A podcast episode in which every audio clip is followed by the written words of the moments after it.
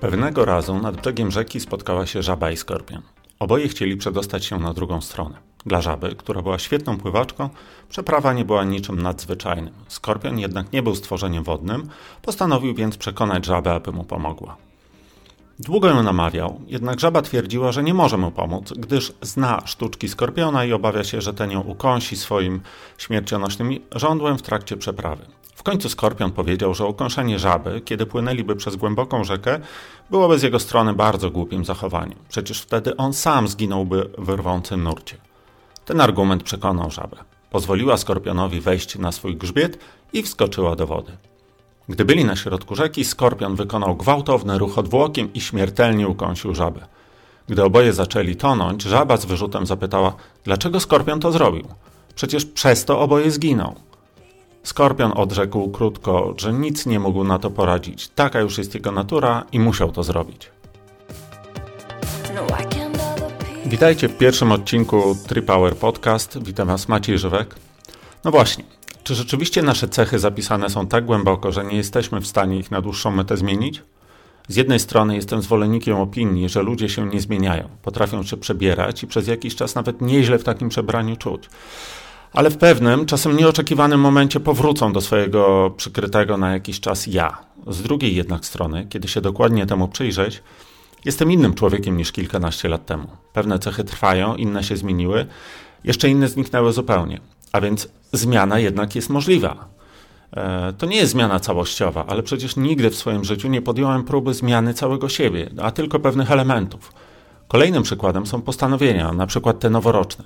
Z jednej strony wszyscy podchodzimy do nich sceptycznie lub z przymrużeniem oka, z drugiej przecież zacząłem pewnego dnia e, biegać, pływać czy jeździć na rowerze. Szybko się do nowych aktywności przyzwyczaiłem, ale na przykładzie biegania pamiętam, że przechodziłem od faz pogardliwego prychania na widok e, biegaczy, przez zainteresowanie, niedowierzanie, że można przebiec 10 kilometrów, obawę przed pierwszym treningiem, po postanowienie, że kiedyś to zrobię. A więc jednak można. I prawdopodobnie udaje się to znacznie lepiej, jeżeli znamy mechanizmy tym kierujące. Właśnie dlatego w tym odcinku wybór padł na artykuł z grudnia 2015 roku e, z miesięcznika Bieganie z działu triatlonowego Nawyk w służbie sportu. O komentarz poprosiłem Marcina Koniecznego, którego większość z nas kojarzy ze świetnymi wynikami w triatlonie, inicjatywami na pograniczu działalności społecznej i sportowej typu Nie ma nie mogę, Buratlon czy korespondencyjny triatlon zimowy. W tym przypadku ważniejsze jest jednak, że Marcin od 14 lat prowadzi szkolenia biznesowe, obecnie w firmie House of Skills, gdzie pomaga w poprawianiu efektywności ludzi i organizacji. Z nawykiem i jego kreowaniem ma więc do czynienia bardzo wiele i jego doświadczenie jest tu bardzo cenne. Zapraszam Was serdecznie do oceniania i komentowania, a na kolejny weekend już dziś zapraszam do krainy neoprenu. Lada dzień zaczniecie zastanawiać się nad zakupem pierwszej pianki lub wymianą starej. Porozmawiamy o tym, jak ten temat ugryźć i na co powinniśmy zwracać uwagę. Zacznijmy od artykułu, a w drugiej części porozmawiamy z Marcinem Koniecznym, yy, który odniesie się do, do tematu nawyku i troszkę skomentuje to, yy, to, co w tym artykule było zawarte. Zapraszam serdecznie.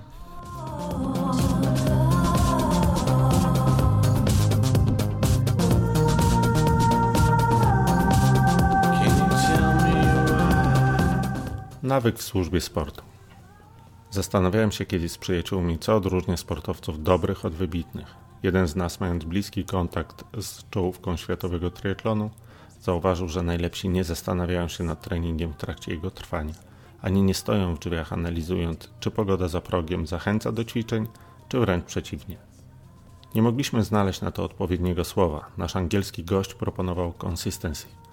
Stałość, trwałość, ciągłość. Kilka tygodni później, dzięki książce Charlesa Duiga Siła nawyku, znalazłem znacznie lepsze określenie tytułowy nawyk. Szeroko rozumiany jest podstawą wszystkich zachowań służących do tworzenia perfekcyjnie efektywnej jednostki. Ten sam nawyk potrafi być również balastem, który ciągnie nas w dół nie tylko w aktywności sportowej, ale również w życiu prywatnym i zawodowym. Naukowcy są zdania, że nawyki kształtuje się w trakcie od 20 do 70 dni – Czasem mówi się o pewnej liczbie powtórzeń, jest to jednak spore uproszczenie. Musimy zdać sobie bowiem sprawę z tego, że nawyki nie pozostają na zawsze równie silne, ani nigdy nie znikają w zupełności. Kiedy próbujemy wyprzeć jakieś schematy nowymi i lepszymi, po prostu je nimi przykrywamy. Nawyk silniejszy pozostaje na wierzchu i dominuje nad słabszym. Właśnie dlatego osoby, które wyszły z nałogu alkoholizmu, nie określają się mianem byłych alkoholików. Oni doskonale wiedzą, że pewne wzorce zachowań, które prowadzą u nich do sięgnięcia po kieliszek, są wciąż aktywne gdzieś bardzo głęboko i tylko od ich silnej woli zależy, czy pojawią się z powrotem. Roztrenowanie. Pierwsze skojarzenie związane z tą informacją nasuwa się w kontekście bardzo popularnego roztrenowania, w którym popuszczamy ciasno trzymane przez większość sezonu wodze. Nawyki z wielkim trudem kształtowane przez długi czas rujnowane są w ciągu dwóch, trzech tygodni, cofając nas o wiele miesięcy w rozwoju sportowym. Nawyki żywieniowe, przyzwyczajenie do stałych godzin treningu, dyscyplina związana z zarządzaniem czasem odchodzą w szybkie zapomnienie, często w sposób, który wymyka się spod kontroli. Poziom rozpasania niejednokrotnie przewyższa ten, który skłonił nas kiedyś do podjęcia zmian w swoim życiu. Znacznie lepszym rozwiązaniem wydaje się więc wprowadzenie świeżości po wyczerpującym sezonie za pomocą nowego nawyku, nie stanowiącego tak dużego zagrożenia dla formy sportowej. Jak w przypadku każdego z nich, kluczowe będzie zdefiniowanie bodźca, działanie po nim następującego oraz nagrody. W naszym przypadku najbardziej nam będzie zależeć na zmianie działania, pozostawiając bodźce i podobną nagrodę. Jeżeli bodźcem będzie widok roweru czy biegowych butów i chęć wyjścia na trening, po którym spodziewamy się nagrody w postaci dobrego samopoczucia, spowodowanego np. przebywaniem na świeżym powietrzu, spróbujmy w trakcie przerwy między sezonami zamiast forsownego treningu, żwawego spaceru lub zabawy z dzieckiem na zewnątrz. Nie tracimy przyzwyczajeń zdrowego trybu życia i nie pozwalamy demonom wyjść z szafy. Jeżeli mimo wszystko odczuwamy nieodpartą potrzebę rozluźnienia, dyscypliny na koniec sezonu, być może powinniśmy przyjrzeć się swojej motywacji do treningu i sposobowi podejścia do zajęć. Krótka dygresja o motywacji.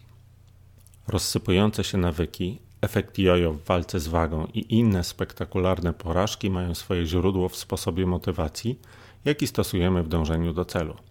Nie chodzi tu tylko o motywację wewnętrzną, kiedy robimy coś dla własnej przyjemności, czy motywację zewnętrzną, gdy staramy się nadążyć za oczekiwaniami otoczenia, wykonujemy polecenia lub staramy się po prostu być modni. Ważne jest także skuteczne uzasadnienie dla działań niezbyt przyjemnych lub trudnych do wykonania. W doświadczeniach zauważono, że rozsądna argumentacja potrafi znacznie obniżyć poziom dyskomfortu związanego z utrzymaniem dyscypliny. Oznacza to, że powinniśmy dążyć do zrozumienia zadań, które wykonujemy. Trudne ćwiczenia na korpus robię nie dlatego, że są niezbędnym elementem planu treningowego. Robię je, ponieważ pozwolą mi utrzymać prawidłową pozycję w każdej z trzech dyscyplin, odciążają inne mięśnie i pozwalają na lepszy wynik. Ćwiczenia te nie są przez nikogo nielubianym sublokatorem ciekawych treningów w planie, są naszym sprzymierzeńcem, dzięki któremu wszystkie pozostałe zadania będą nie tylko łatwiejsze, ale i bardziej przyjemne. Siła woli. W eksperymentach naukowych odkryto, że wspomniana wcześniej silna wola poddawana ciężkim próbom wyczerpuje się w sposób bardzo podobny do mięśni. Ćwiczona regularnie wzmacnia się wraz z upływem czasu, lecz im mocniej jest testowana, tym większe niebezpieczeństwo przetrenowania lub potrzeba regeneracji. Jak możemy wykorzystać te odkrycia w treningu? Po pierwsze, należy zdecydowanie odrzucić ideologię niezwyciężonego człowieka z żelaza, który wszystko zniesie. Dotyczy to zarówno obciążeń treningowych, jak i połączenia życia sportowego, zawodowego i prywatnego. Twórzmy wzorce, które są dla nas łatwiejsze w realizacji, alternatywne formy odreagowania, nad którymi będziemy mieli kontrolę. Ciekawostką jest, że według badań na pozamałżeńskie romanse decydowali się częściej ludzie sukcesu, który był u nich okupiony dużymi wyrzeczeniami. Silna koncentracja na wyznaczonym celu tworzy narastające ciśnienie znajdujące ujście w najmniej spodziewany sposób warto wyeliminować szansę uwikłania się w kłopotliwe sytuacje. Tampa Bay Buccaneers. Jednym ze sztandarowych przykładów wykorzystania kształtowania perfekcyjnych nawyków w sporcie jest historia drużyny futbolu amerykańskiego Tampa Bay Buccaneers. Etatowi przegrani, którzy od kilkunastu lat służyli jedynie jako dostarczyciele punktów dla drużyn przeciwnych, potrafili stać się w ciągu kilku sezonów zespołem ze ścisłej czołówki, siejącym postrach wśród rywali. Trener Tony Dangi, którego teoria o pracy nad nawykami nie znalazła wcześniej uznania w żadnej z porządnych drużyn, doszedł do wniosku, że członkowie jego zespołu znajdują się już na wystarczająco wysokim poziomie sportowym jeżeli znaleźli się w NFL. A problem prawdopodobnie leży w niewłaściwym wykorzystaniu tego potencjału. Zamiast trenować wszystkie elementy wymagane w tym sporcie, postanowił skupić się na wąskiej specjalizacji doprowadzanej do perfekcji.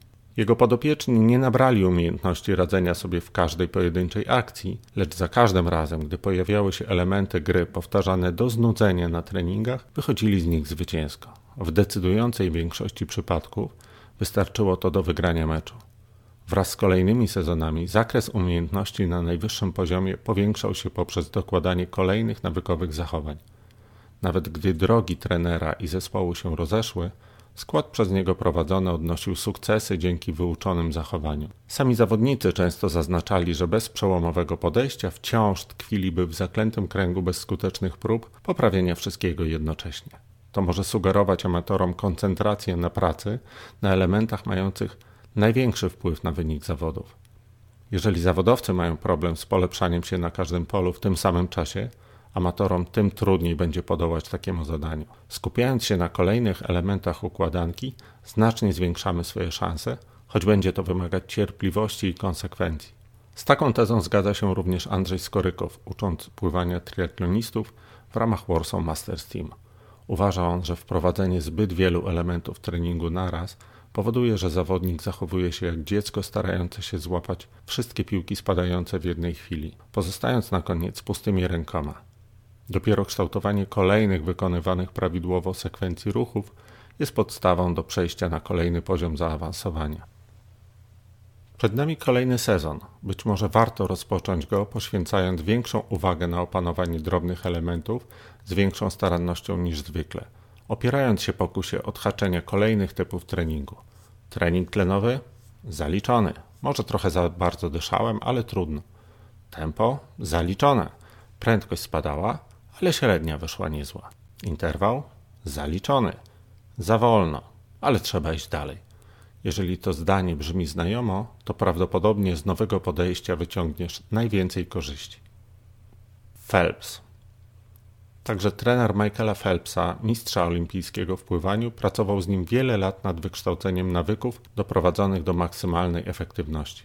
Poza oczywistymi, jak sposób prowadzenia ręki w wodzie czy praca nóg, koncentrowali się na każdym elemencie otaczającym właściwy trening. Phelps kierował się dokładnie przemyślaną kolejnością zdarzeń od momentu obudzenia do zakończenia regeneracji po treningu. Robot? Być może tak, ale mówimy tu o jednostce absolutnie wybitnej. Amator nie musi być aż tak precyzyjny w swoim zachowaniu. Bez obaw. Nawyki nie zrobią z nas cyborgów. Każdy z nich możemy w dowolnej chwili przełamać w sposób świadomy. Jeżeli wpinasz się w pedały zaczynając od prawej nogi, zawsze możesz sobie powiedzieć, że od dziś właśnie rozpoczniesz od lewej. Wyrabiając nawyki, nie pozbawiamy się przyjemności z uprawiania sportu. Robimy to po prostu lepiej, pewniej i skuteczniej.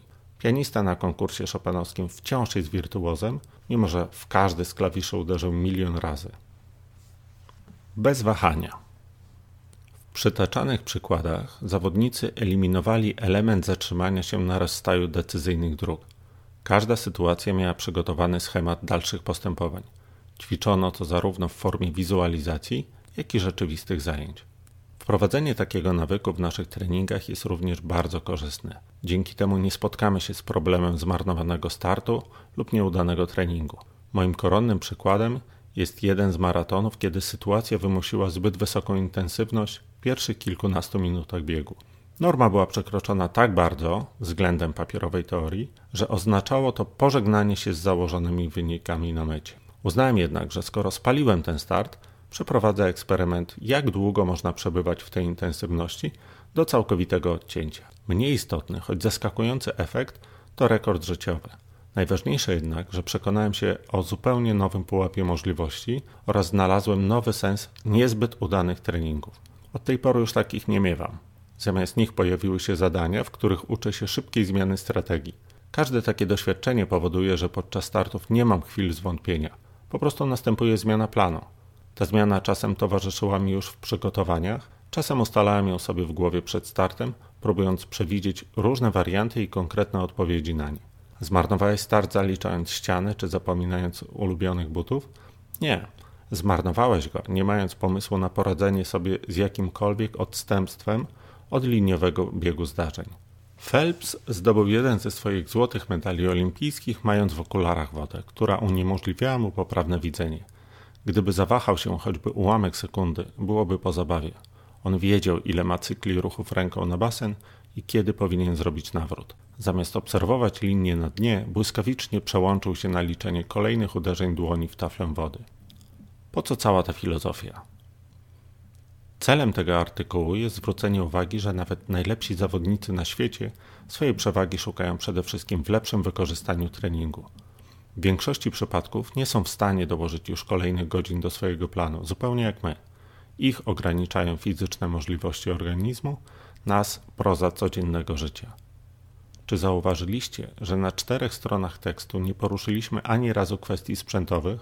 Buccaneers nie szukali lepszych koszulek, Phelps nie zawracał sobie głowy spodenkami pływackimi. Oczywiście w trakcie zawodów wykorzystują najlepszy dostępny sprzęt, ale jeżeli chodzi o budowanie przewagi nad konkurentami, to ciężka, a przy tym maksymalnie efektywna praca na treningu jest priorytetem. Sprzęt i gadżety są naszą amatorską przyjemnością, w której nie ma nic złego, ale traktujmy je jako zabawki. W innym przypadku możemy poczuć się oszukani na własne życzenie, gdy sprzęt nie wygra za nas zawodów.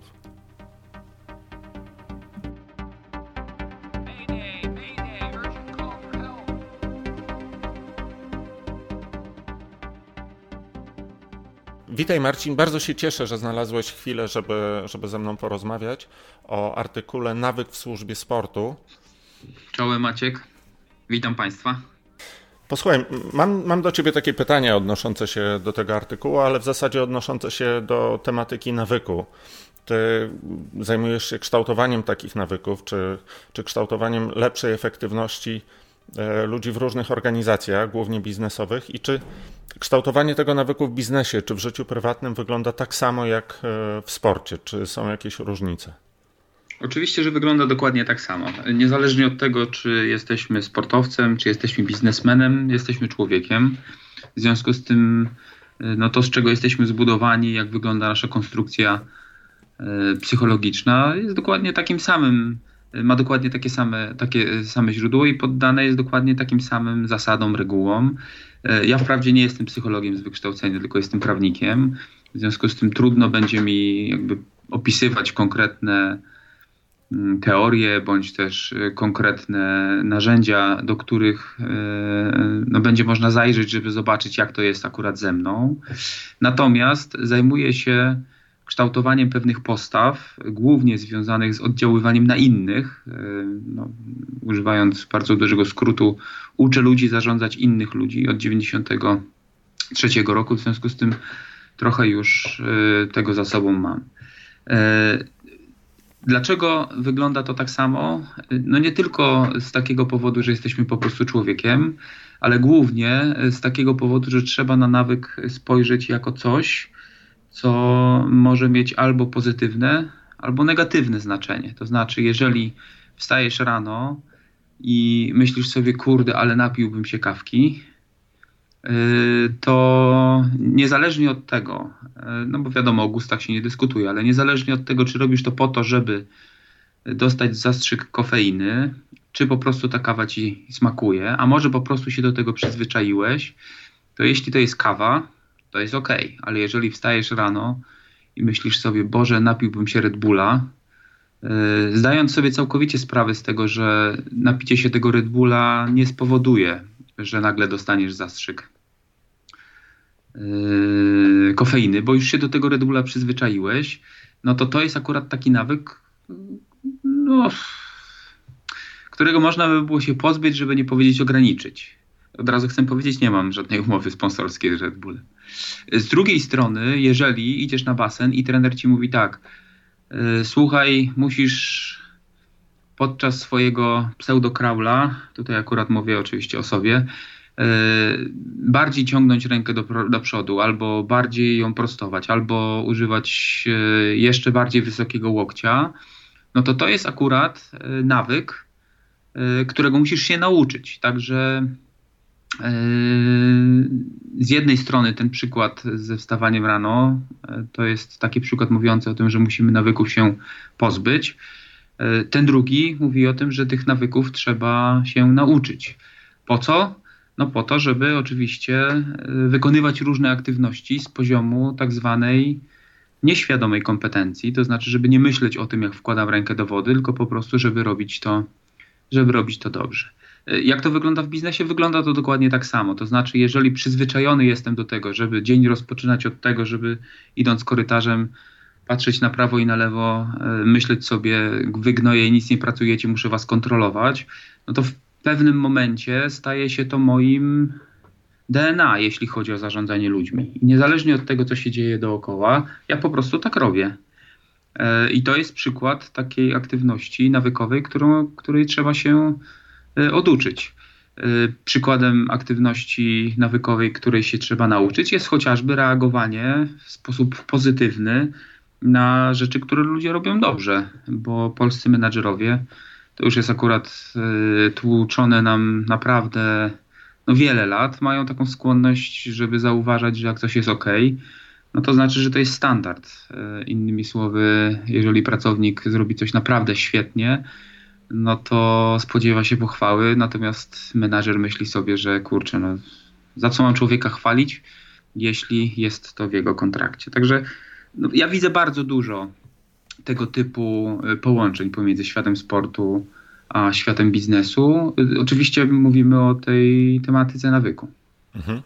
E, powiedziałeś, że jesteśmy człowiekiem i mnie ciekawi, czytając takie artykuły, czy starając się dowiedzieć czegoś nowego w ogóle o teorii sportu, czy, czy psychologii sportu, to jest trochę tak, że czytamy te teorie, one są wszystkie bardzo ciekawe, mają swoje bardzo dobre uzasadnienie, z tym, że e, próbuję sobie to wyobrazić, e, jak mam to przełożyć na siebie, bo no bo właśnie, bo jestem tylko człowiekiem. Trudno mi jest wyjść z siebie, tak stanąć obok, popatrzeć, e, poukładać się trochę inaczej i wejść w nowego siebie, który działa już zupełnie, zupełnie inaczej, jest maszyną doskonałą.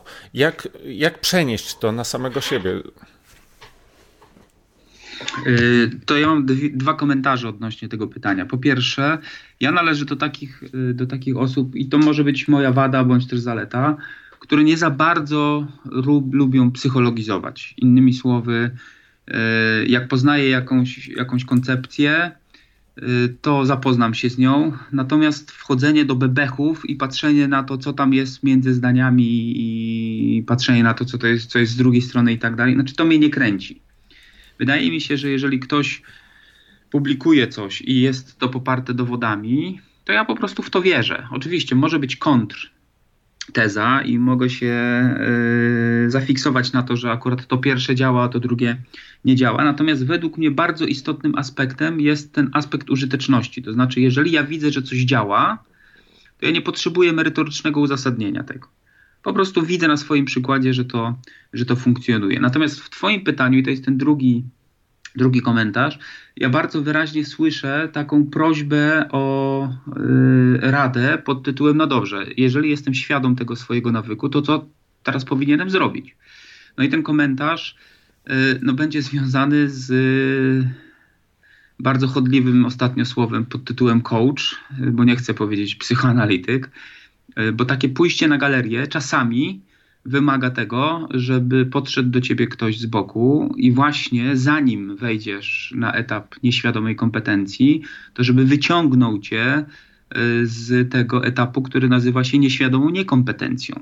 Innymi słowy, ty możesz sobie nie zdawać sprawy z tego, że coś robisz źle, e, no właśnie dlatego, że to jest twoim nawykiem. Innymi słowy, standardem może być dla ciebie na przykład dla mnie innymi słowy yy, staje się nawykiem. Yy, standardem może być dla ciebie to, że ro, ponieważ robisz to od 10 lat, to znaczy, że to jest dobre. Yy, to wcale nie jest dobre.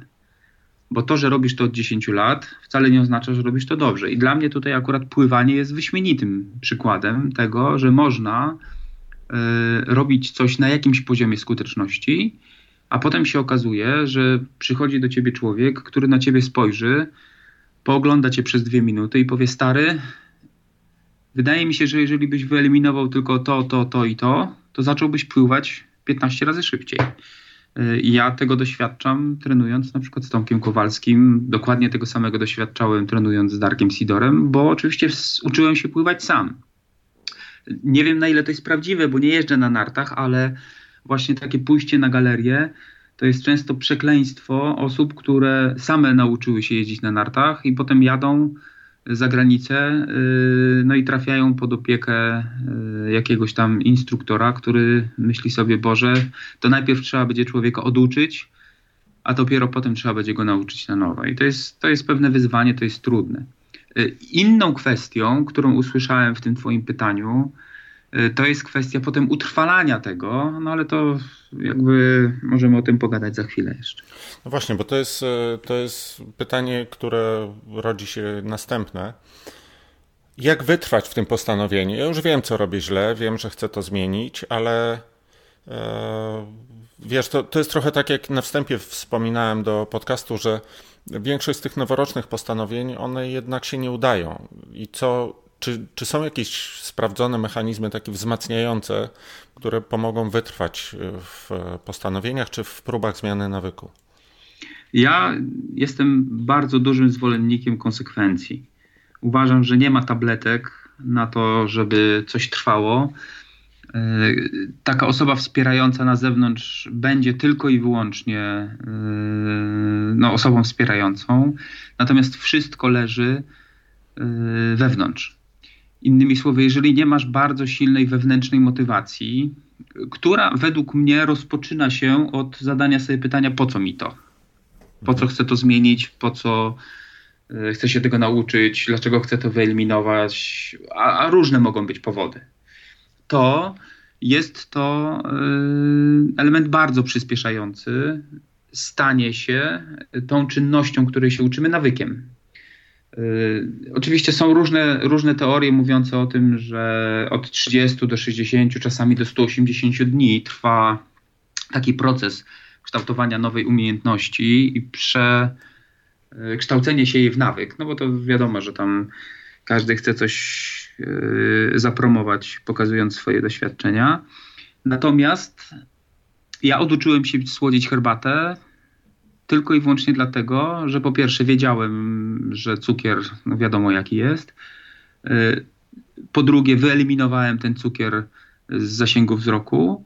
Y, no i po trzecie, y, byłem konsekwentny. To znaczy, za każdym razem, jak chciało mi się nabić słodkiej herbaty, to no, patrzyłem, nie ma cukru. No to co? No to piję herbatę bez cukru. I nagle się okazało, że po 30 dniach już ten cukier nie jest mi do niczego potrzebny w tej herbacie. I wydaje mi się, że podobnie jest, podobnie jest ze wszystkim. Yy, jasne, są osoby, które potrzebują pomocy z zewnątrz. Są osoby, które, no nie wiem, nawet w moim programie z mentoringowym mówią: Słuchaj, Emkon, weź mi powiedz, jak ja mam tam na ten trening, na ten trening rano wyjść.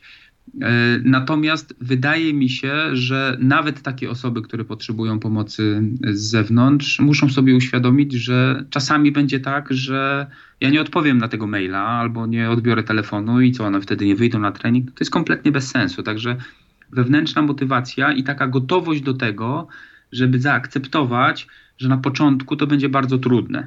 Będzie bolało, będzie kusiło, będzie nie wychodziło no ale to tak jak mój tata kiedyś powiedział, no wystarczy, że przeczytasz wiersz tysiąc razy i się go nauczysz na pamięć. No to tak to wygląda.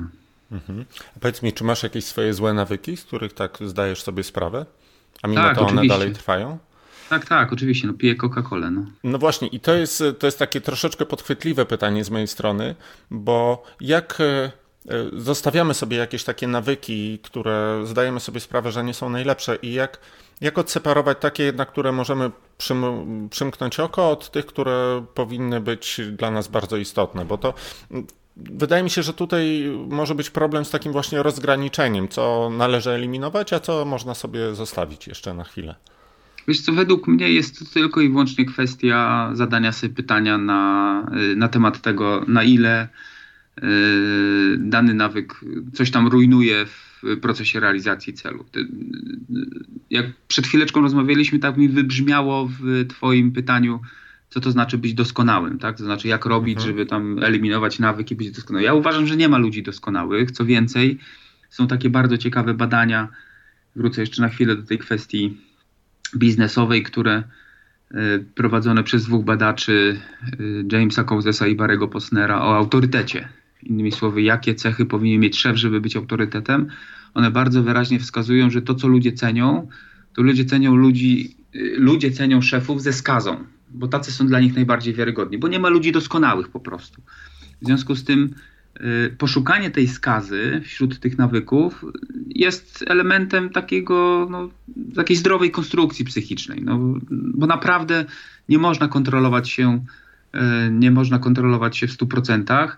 Natomiast, no tak jak przed chwileczką powiedziałem, według mnie kluczem do wskazania sobie tych elementów, na które sobie mogę pozwolić, e, czyli zrobienie sobie takiej malutkiej furteczki, no to jest odpowiedź na pytanie, na ile yy, przybliża bądź też oddala mnie, no raczej oddala, ale czy bardzo, czy, czy tylko i wyłącznie trochę oddala mnie do, yy, od yy, tego celu, który sobie postawiłem. Nie?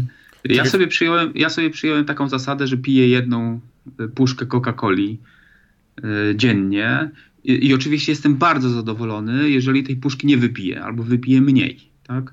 Raczej nie zdarza mi się pić więcej, e, no ale też zdaję sobie sprawę z tego, że to może być już fizjologiczne uzależnienie właśnie od smaku, od cukru, od tego, że kawę piję z kolą i tak dalej, i tak dalej. No. Mhm. Czyli wyznaczenie celu jest takim e, kluczem i tych e, elementów, które są konieczne do osiągnięcia tego celu, i to są, możemy to nazwać jakimiś e, nienaruszalnymi podstawami, natomiast cała reszta może znajdować się w takiej szarej strefie, gdzie trochę od nas zależy, czy, czy będziemy też nad tym pracować, czasem dlatego, że nam jest potrzebne, a czasem dla, nie wiem, dla kształtowania charakteru, jakkolwiek by to określić. Tak, tak, ja tak uważam. Teraz jest taka koncepcja w zarządzaniu, która mówi o tym, żeby nie wyznaczać ludzi, ludziom celów, tylko pokazywać im sens ich pracy. Mhm. No to jest, to jest jakby racjonalne. No, pokolenie Y y, jest bardzo uczulone na to, żeby pokazywać im sens pracy. Natomiast dla mnie cel, mówimy oczywiście nie w aspekcie biznesowym, tylko w aspekcie, tak. mhm. w aspekcie sportowym. Dla mnie cel i sens to jest dokładnie to samo. Innymi słowy, jeżeli chcę zostać mistrzem świata, no to dla mnie to jest sens życia. Tak? On się mhm. przejawia w pewnym celu, który mam do, do realizacji, ale on mi pokazuje jednocześnie, dlaczego chcę to zrobić, co jest dookoła tego, jak się zmienia moje życie, co za tym idzie i tak dalej, i tak dalej. Także tak, tak jak powiedziałeś, wszystko zaczyna się od postawienia sobie e, pytania pod tytułem po co chcę to robić. Jak jesteś bardzo silnie w tym pytaniu zakorzeniony, to eliminacja tych elementów, które są na, stoją na przeszkodzie, żeby ten cel zrealizować, jest naprawdę banalna. Mhm. Na koniec miałem do Ciebie pytanie, na które już mi troszkę odpowiedziałeś. Chodziło, chodziło mi o to, czy e, kiedy wprowadzamy sobie jakieś nowe teorie, nowe pomysły do treningu, czy, mm, czy wystarczy nam oprzeć się na takim materiale, jak, jak ten chociażby cytowany wcześniej artykuł, czy powinniśmy drążyć temat e, jak najgłębiej się da, bo e, często takim zarzutem wobec, szczególnie wobec triatlonistów jest to, że przekombinowują ten swój trening teoretycznie, że zbyt dużo czasu poświęcają na, na badania amerykańskich naukowców i wszelkiego rodzaju teorie, które tam udowodniły, że można pobiec czy popłynąć trochę szybciej a trochę za mało skupiają się na, taki, na takiej zwykłej robocie. To jak ty to widzisz? Y, no ja jestem tutaj dość ortodoksyjny, ale głównie ze względu na mój charakter. Pewno Emil Wydarty miałby inne zdanie na ten temat. Y, ja jestem z tej starej szkoły, y, która mówi, że trening, szczególnie trening wytrzymałościowy, jest prosty jak konstrukcja cepa. Naprawdę. Innymi słowy, jest bodziec, jest odpoczynek, jest trening tlenowy, kolejny bodziec. I czy ten bodziec będzie miał kształt A, czy będzie miał kształt B, to ma naprawdę drugorzędne znaczenie. W związku z tym, w moim przypadku, szukanie y, różnych teorii, no naprawdę jest stratą czasu. Wolę poświęcić ten czas na trenowanie, na regenerację, a nie wczytywać się w to, czy dieta A, czy dieta B, bo doskonale zdaję sobie sprawę z tego, że niezależnie od tego, jaką dietę teraz będziemy omawiali, to żeby schudnąć, to muszę po prostu mniej żreć. No to tak to, tak to wygląda. Aczkolwiek to jeszcze raz chcę to podkreślić. Ja jestem ortodoksem, jeśli chodzi o te sprawy. Uważam, że wiele rzeczy zostało już wymyślonych i one, i one funkcjonują i to funkcjonują dobrze. Nie chcę powiedzieć, że wszystkie oczywiście, tak, ale, ale wiele rzeczy. Natomiast zdecydowana część yy, różnych otaczających nas przejawów nowoczesnych badań bądź też produktów, to jest tylko i wyłącznie marketing. Dieta MZ, czyli dieta mniej żrej, to, to, to musi być jakieś przeznaczenie, że to są takie same inicjały jak moje. Coś, coś w tym musi być. Marcin, bardzo dziękuję, że znalazłeś czas, żeby, żeby ze mną porozmawiać. E, wiem, że wybierasz się teraz na trening. Rower? Idę na rower, tak, ale czekam aż się zrobi trochę, trochę cieplej. Mhm. Rower na zewnątrz. Nie przepadasz za trenażerem, czy Przepadam, natomiast to jest ostatni dzień w tym miesiącu, kiedy mogę zrobić y, rower, który potem wrzucę do triatlonu korespondencyjnego. Tak? A, rozumiem, te treningi do triatlonu korespondencyjnego, które są wrzucane na, ostatni, na ostatnie dni miesiąca. Hm. Tak, kiedy, tak, tak. kiedy wszyscy już myślą, że wygrali. Tak, to prawda. Bardzo dziękuję Marcin. E, do usłyszenia dziękuję i do bardzo. zobaczenia. Do usłyszenia, trzymaj się.